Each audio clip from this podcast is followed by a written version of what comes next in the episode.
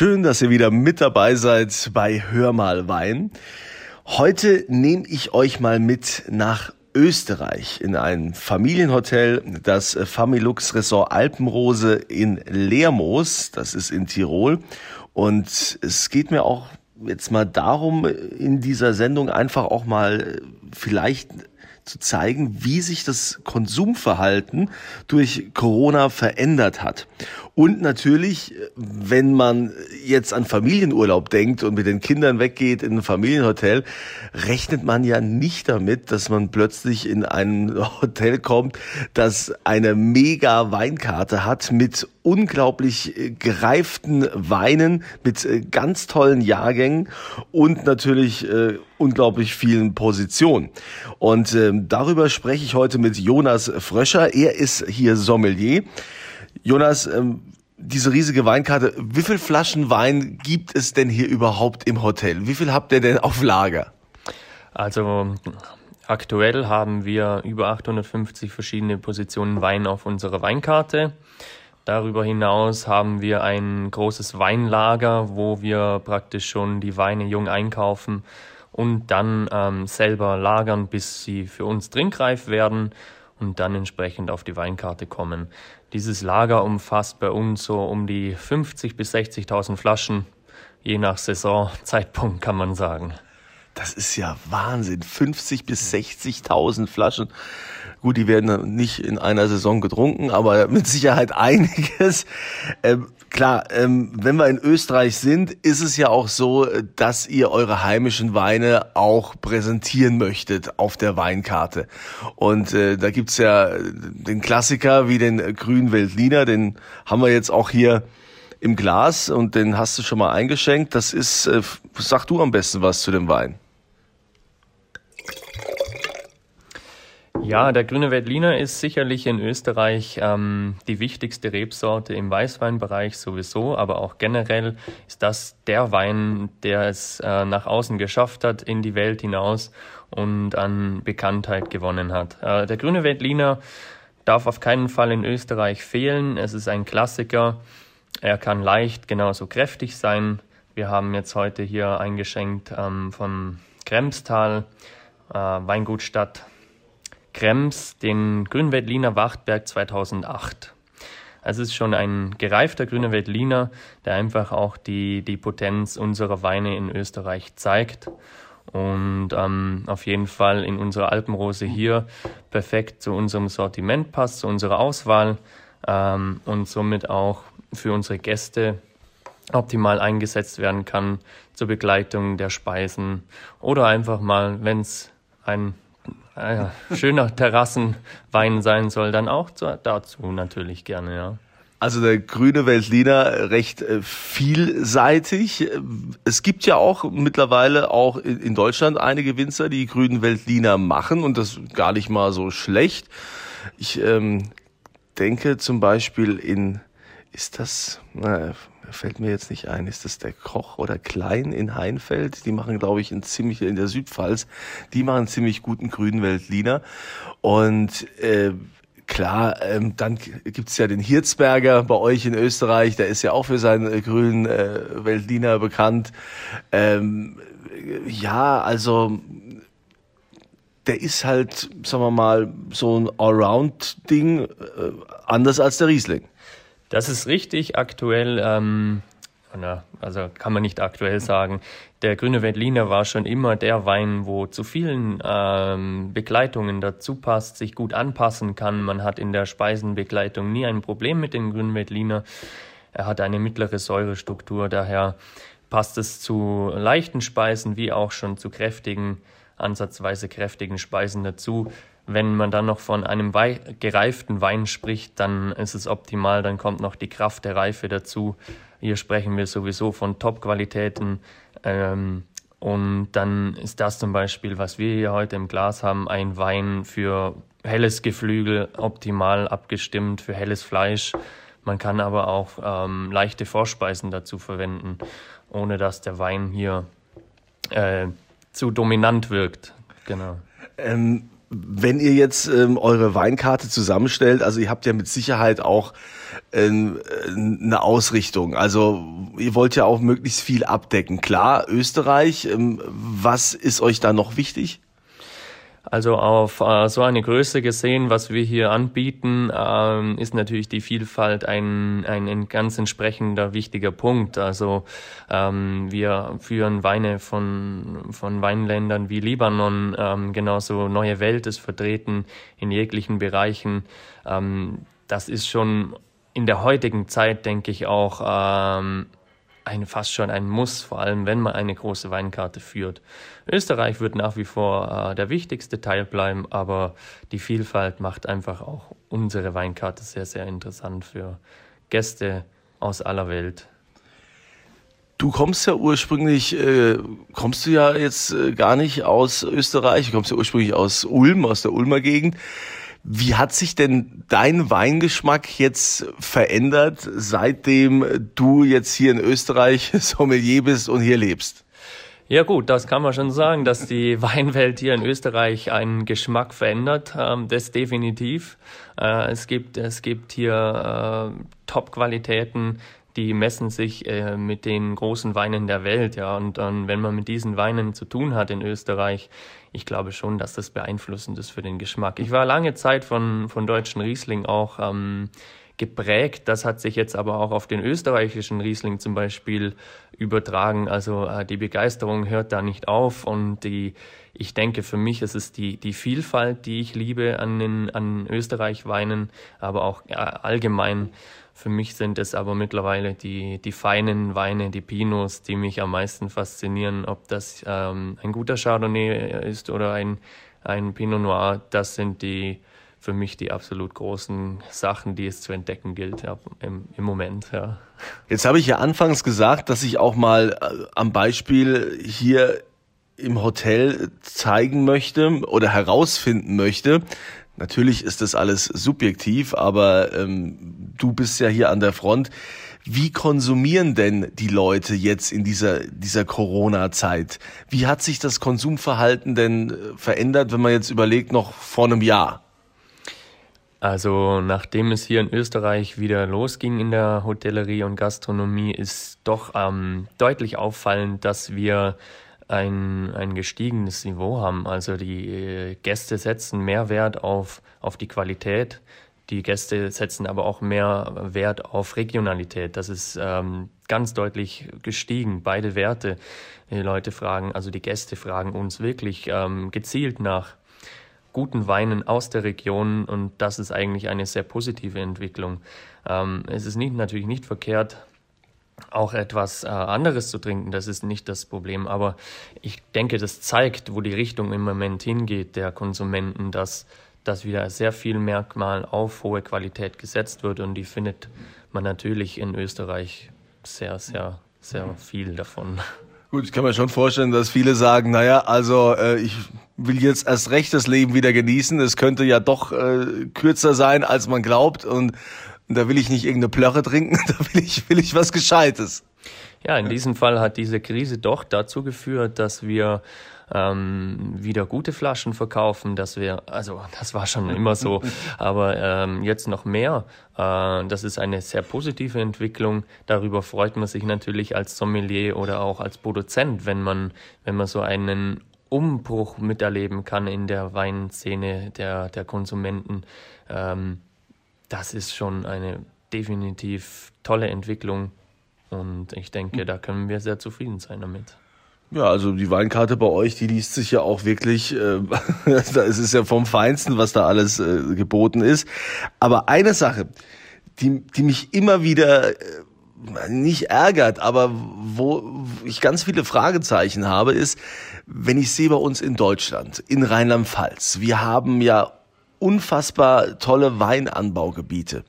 Aber im Ausland auf den Weinkarten wird Deutschland eigentlich, also spielt es kaum eine Rolle. Also äh, wenn überhaupt äh, Deutschland erwähnt wird, dann vielleicht mit eins, zwei Weinen und das war's. Woran liegt das? Ähm, es ist schwierig. Ich denke, das Thema äh, ist sehr davon abhängig, dass man sich im Urlaub natürlich dafür entscheidet, die regionalen Weine zu probieren des Landes. Nun mal sind wir ein Hotel in Österreich. Da wird die erste Frage nach österreichischen Weinen sein. Ähm, wir haben natürlich auch auf unserer Weinkarte die deutschen Weine vertreten aus, aus einigen Gebieten, äh, aus einigen Anbaugebieten. Allerdings, es sind es ist auf die Auswahl der Klassiker beschränkt, beziehungsweise auf die Weine, die man sowieso schon kennt. Das sind auch die Weine, die dann äh, gegebenenfalls vom Gast bestellt werden oder der Sommelier hat mal die Möglichkeit, so einen Wein zu empfehlen als Überraschung oder, oder einfach in einer passenden Folge der Weine, wenn so etwas verglichen werden kann. Zum Beispiel in unseren Weinverkostungen, da hat ein deutscher Wein natürlich auch ähm, mal ein Aha-Erlebnis genauso für die Gäste.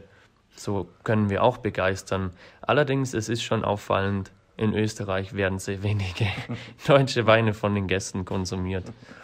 Ja, Jetzt bist du ja kein Österreicher, auch wenn du natürlich mittlerweile die Liebe zum Wein hier in Österreich äh, entdeckt hast.